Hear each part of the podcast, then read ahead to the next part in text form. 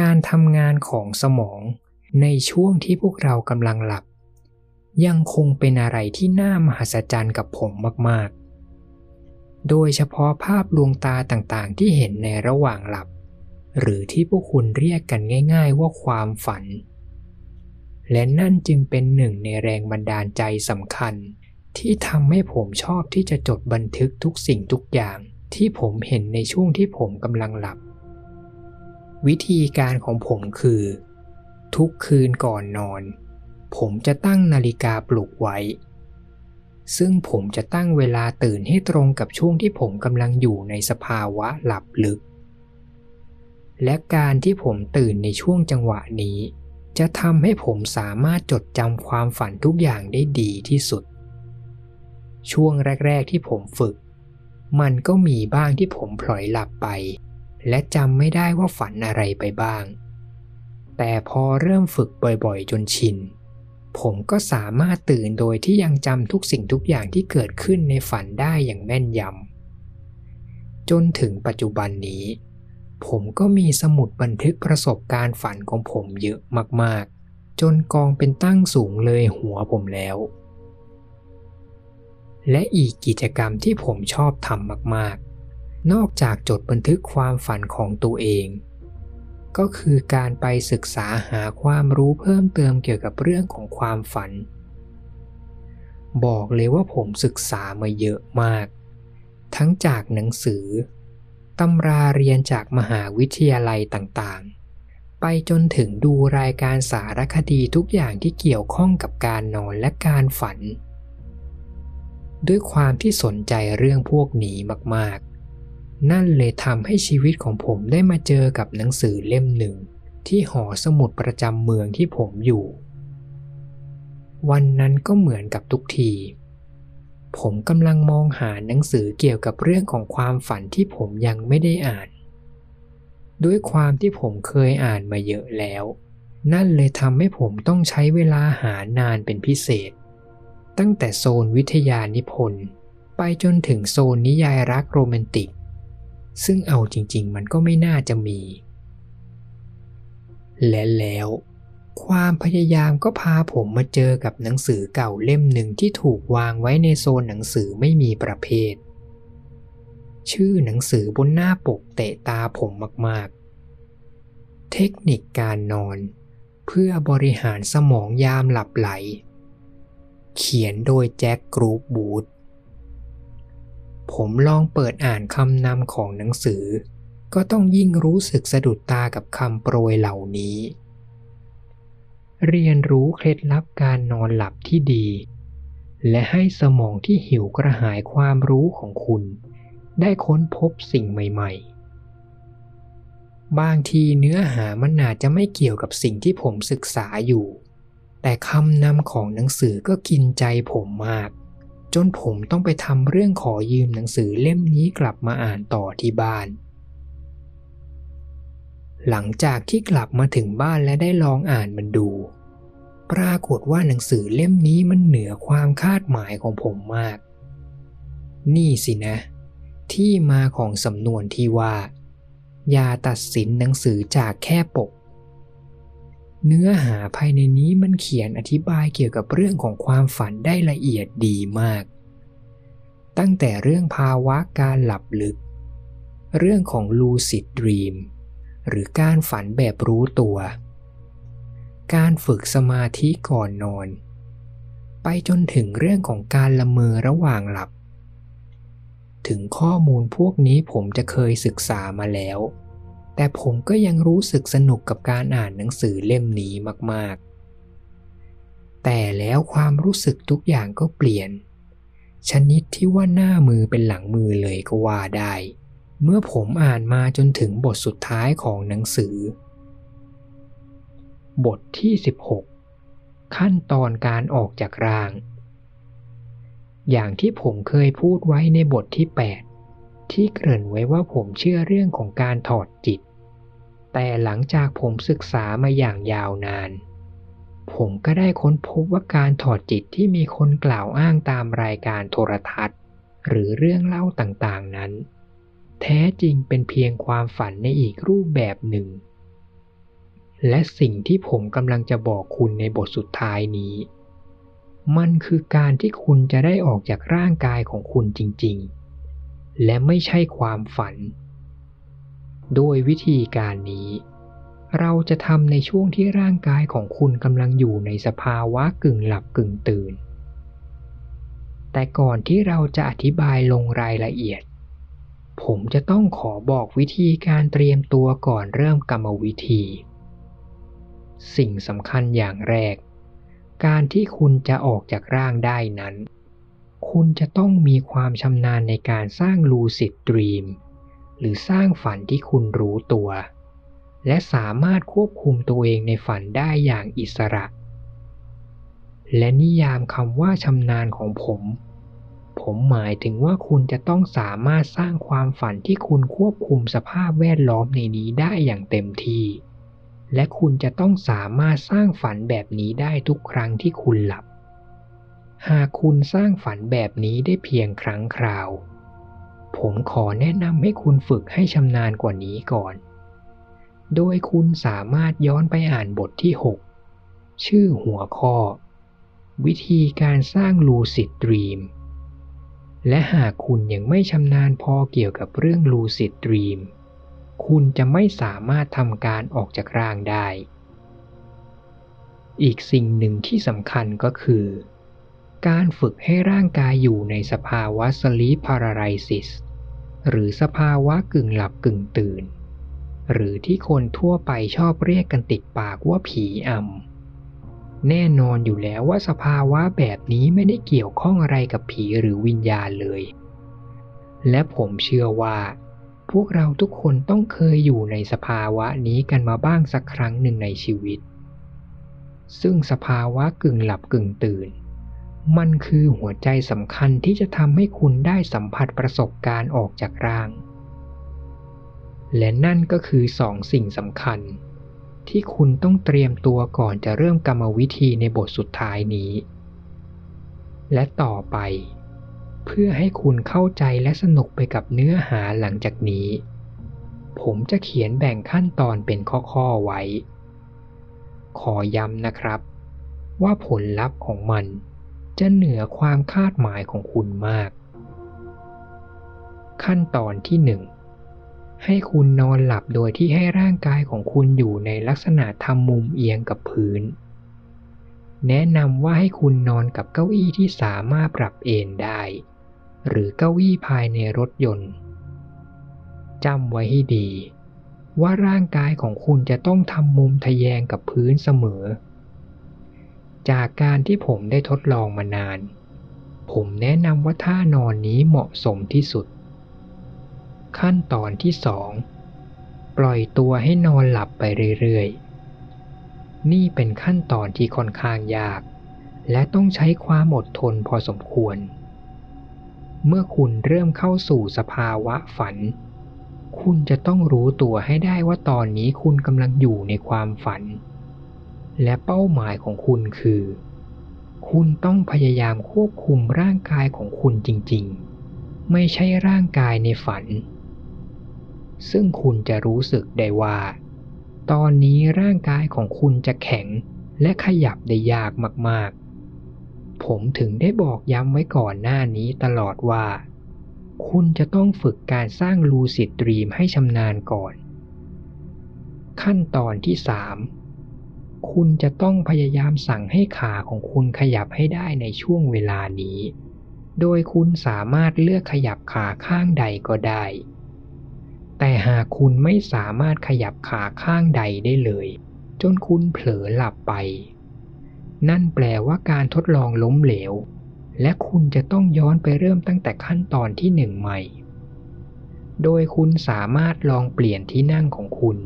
หรือลองเปลี่ยนท่านั่งดูก็ได้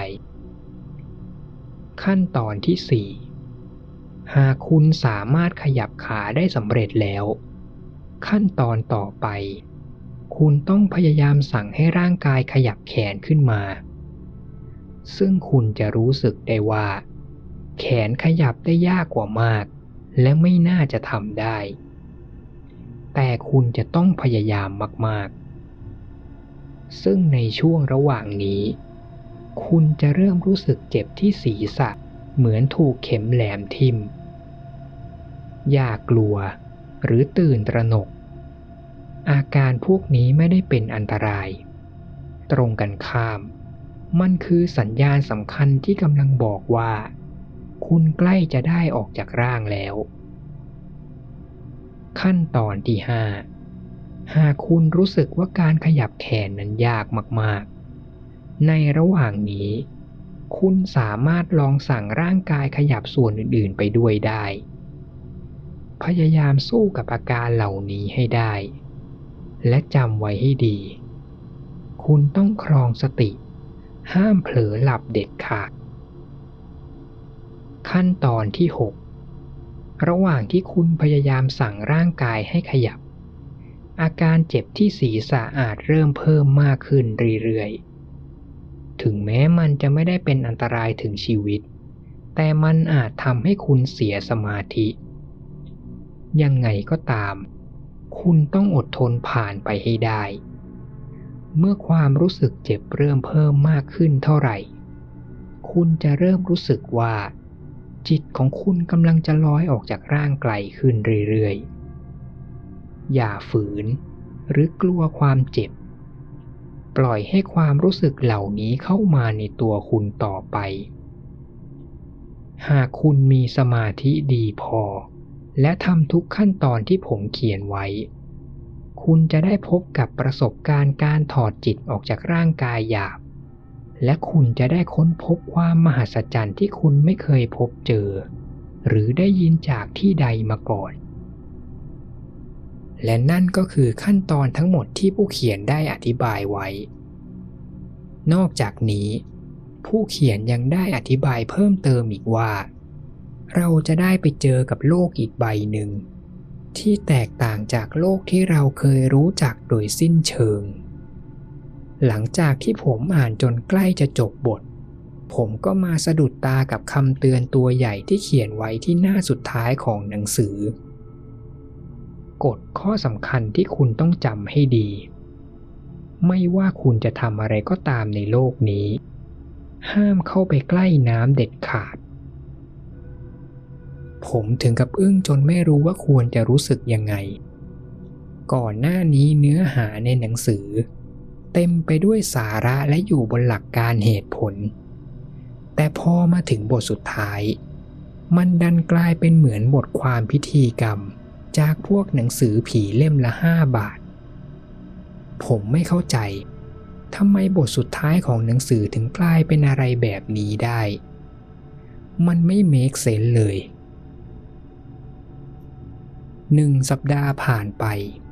ก็เหลืออีกไม่กี่วัน ก็จะครบกำหนดที่ผมต้องเอาหนังสือเล่มนี้ไปคืนที่ห้องสมุด ด้วยความคาใจ ผมตัดสินใจหยิบหนังสือเล่มนี้มาอ่านบทสุดท้ายอีกรอบ ถึงอ่านแล้วผมจะรู้สึกว่ามันตลกมาก แต่สุดท้ายผมก็เลือกที่จะลองทำตามกรรมวิธีที่หนังสือเขียนไว้ อีกอย่างหนึ่ง ผมก็ฝึกทุกอย่างจนชำนาญ ตามที่ผู้เขียนต้องการแล้ว ลองทำอะไรแปลกๆสักที ก็คงไม่น่าจะเสียหายอะไร แล้วมองในแง่ดี ผมคิดว่านี่ก็เป็นวิธีการฝึกนอนหลับในรูปแบบใหม่ที่ผมไม่เคยลองด้วย ตลอดเวลาที่ผ่านมา ผมนอนบนเตียงนุ่มๆขนาดคิงไซส์มาตลอด มาลองเปลี่ยนบรรยากาศฝึกนอนหลับบนเก้าอี้สักครั้งก็ดีเหมือนกัน ในคืนนั้น ผมได้ทำการทดลองไปถึงสามครั้งด้วยกัน ครั้งแรก ไม่ได้ใกล้เคียงความจริงเลย เลยลงเอยด้วยการที่ผมพลอยหลับไปแบบไม่มีอะไรเกิดขึ้น รอบที่สองคราวนี้ผมทำได้ดีกว่ารอบแรก ตอนระหว่างที่ฝัน ผมสามารถสั่งให้ร่างกายขยับขาข้างหนึ่งได้ แต่พอถึงช่วงที่ขยับแขน ปรากฏว่าผมรู้สึกเจ็บจี๊ดที่หัวขึ้นมา แล้วจังหวะนั้น อาจจะด้วยความตกใจ ผสมกับตื่นเต้นมากไปหน่อย ผมเลยเผลอหลุดจากผวัง และสะดุ้งตื่นขึ้นมา ตอนนั้นยอมรับเลยว่าผมตกใจมาก ที่จู่ๆก็มีอาการเจ็บหัวเหมือนที่หนังสือเขียนไว้ แต่ผมก็ยังไม่ถึงกับเชื่อร้อยเปอร์เซนต์ว่าการออกจากร่างมันเป็นเรื่องจริง แต่ลึกๆ ผมก็มีลางสังหรณ์ว่า วิธีการนี้ถ้าผมทำต่อ มันจะต้องมีอะไรบางอย่างเกิดขึ้นแน่ ๆ ผมเลยกลับไปนั่งที่เก้าอี้ตัวเดิมอีกครั้ง รอบนี้ผมมีความมั่นใจมาก ว่าต้องทำได้ดีกว่าเดิมแน่นอน รอบที่สามใช้เวลาไม่นาน ผมก็เข้าสู่สภาวะฝันอีกครั้ง จังหวะนั้นผมรู้สึกได้เลยว่า ร่างกายของผมพร้อมมากๆ รอบนี้ผมสามารถขยับขาซ้ายได้โดยสมบูรณ์ และไม่รู้สึกแข็งเกร็งเหมือนรอบก่อนๆ ผมลองขยับขาแกว่งไปมาสักพัก ก่อนจะเริ่มสั่งให้ร่างกายขยับแขน แต่รอบนี้แปลกมาก ผมรู้สึกว่าแขนผมมันหนักกว่ารอบก่อนหน้านี้มากๆ จนผมต้องพยายามออกแรงมากกว่าเดิม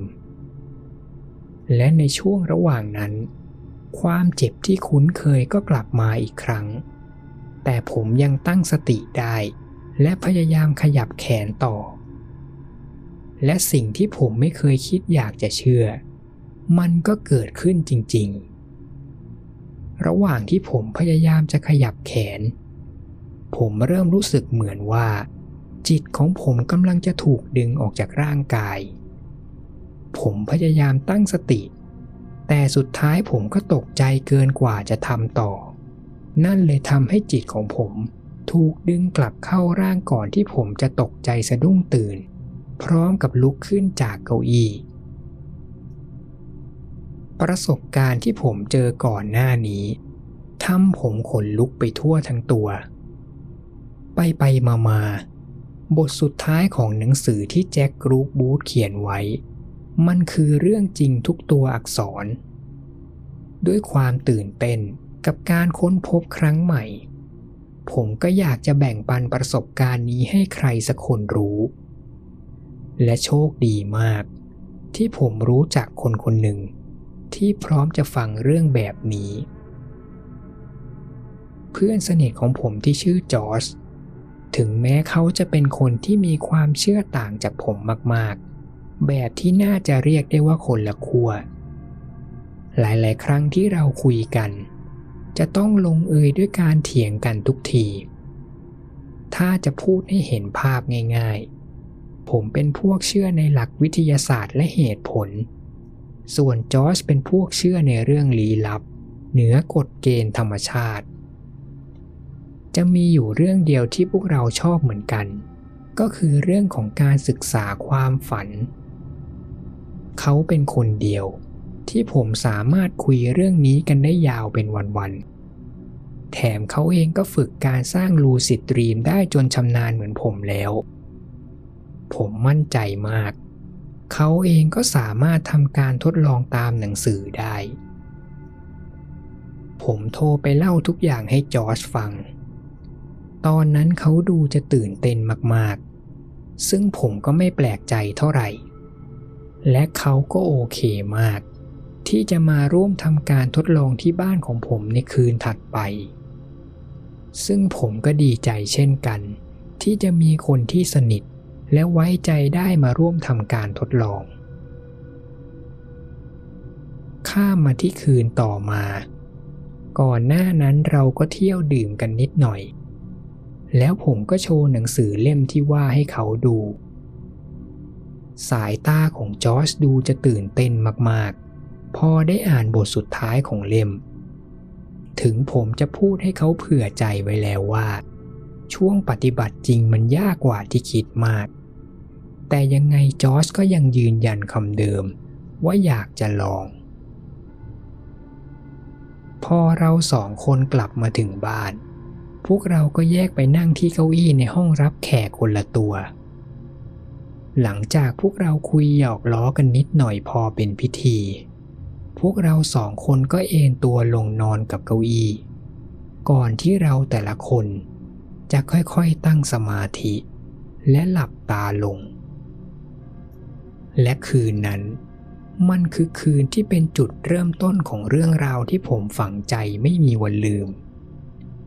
ตอนนั้นผมก็ไม่แน่ใจว่าเป็นเพราะอะไร ไม่ว่าผมจะพยายามนอนยังไง ผมก็นอนไม่หลับสักที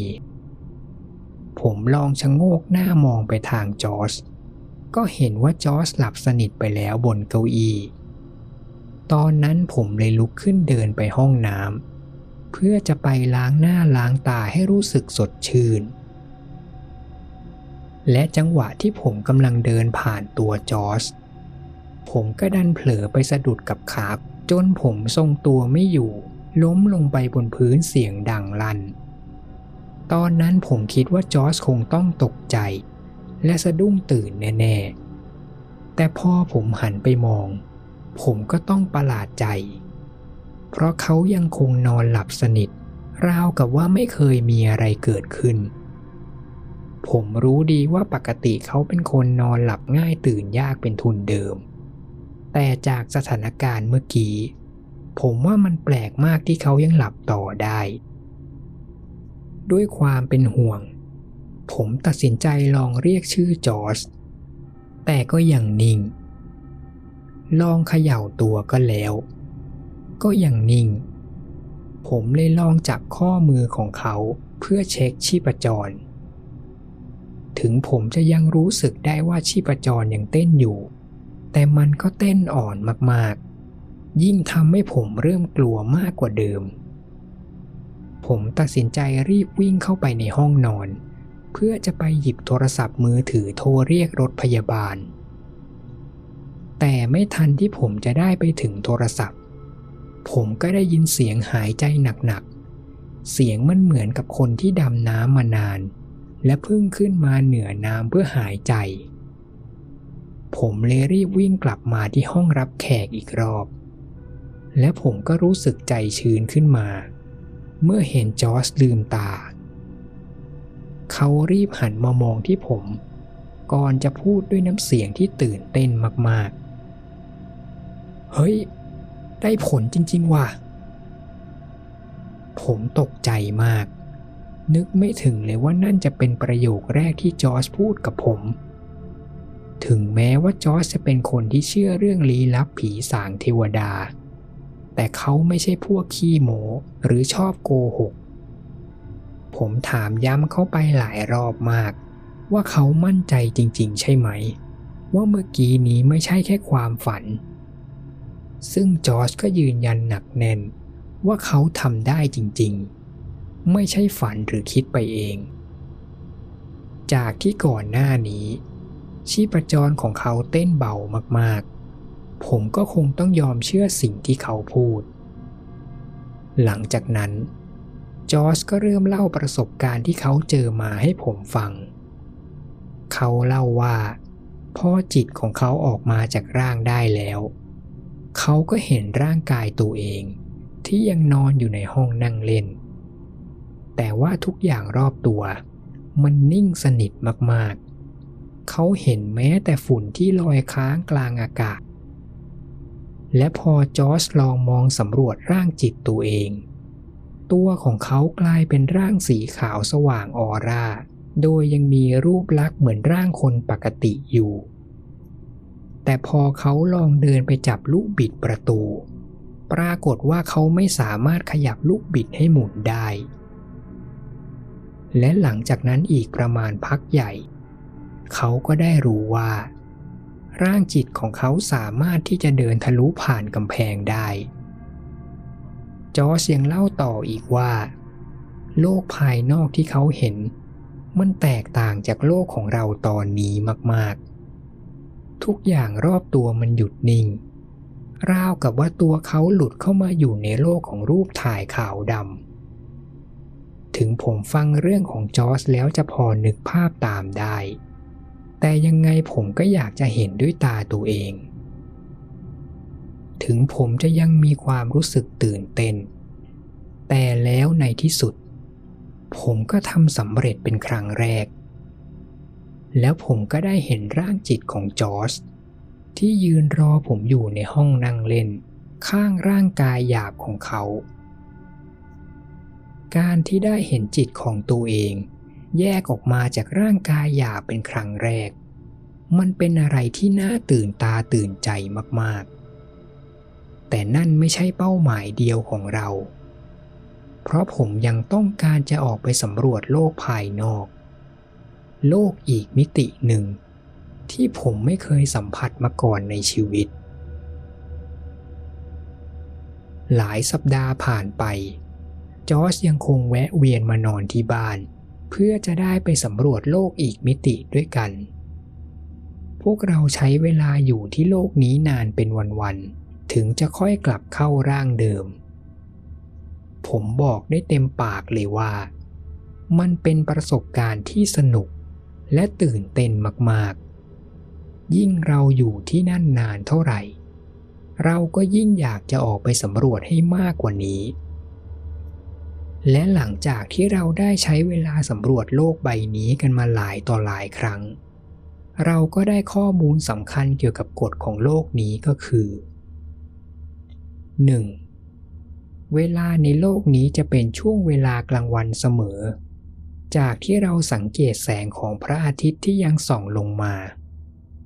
แต่สิ่งที่เราแปลกใจคือ ทั้งๆทที่มีพระอาทิตย์ แต่ท้องฟ้ากลับเป็นสีดำและมีดวงดาวอยู่เต็มท้องฟ้า มันเป็นภาพที่ค่อนข้างจะอธิบายยากสักนิดหนึ่งนะครับ ต้องขออภัยที่ผมพอจะบรรยายได้แค่ประมาณนี้ ข้อ 2. เราไม่สามารถเดินทะลุกำแพงอาคารที่มีอายุเก่าแก่ได้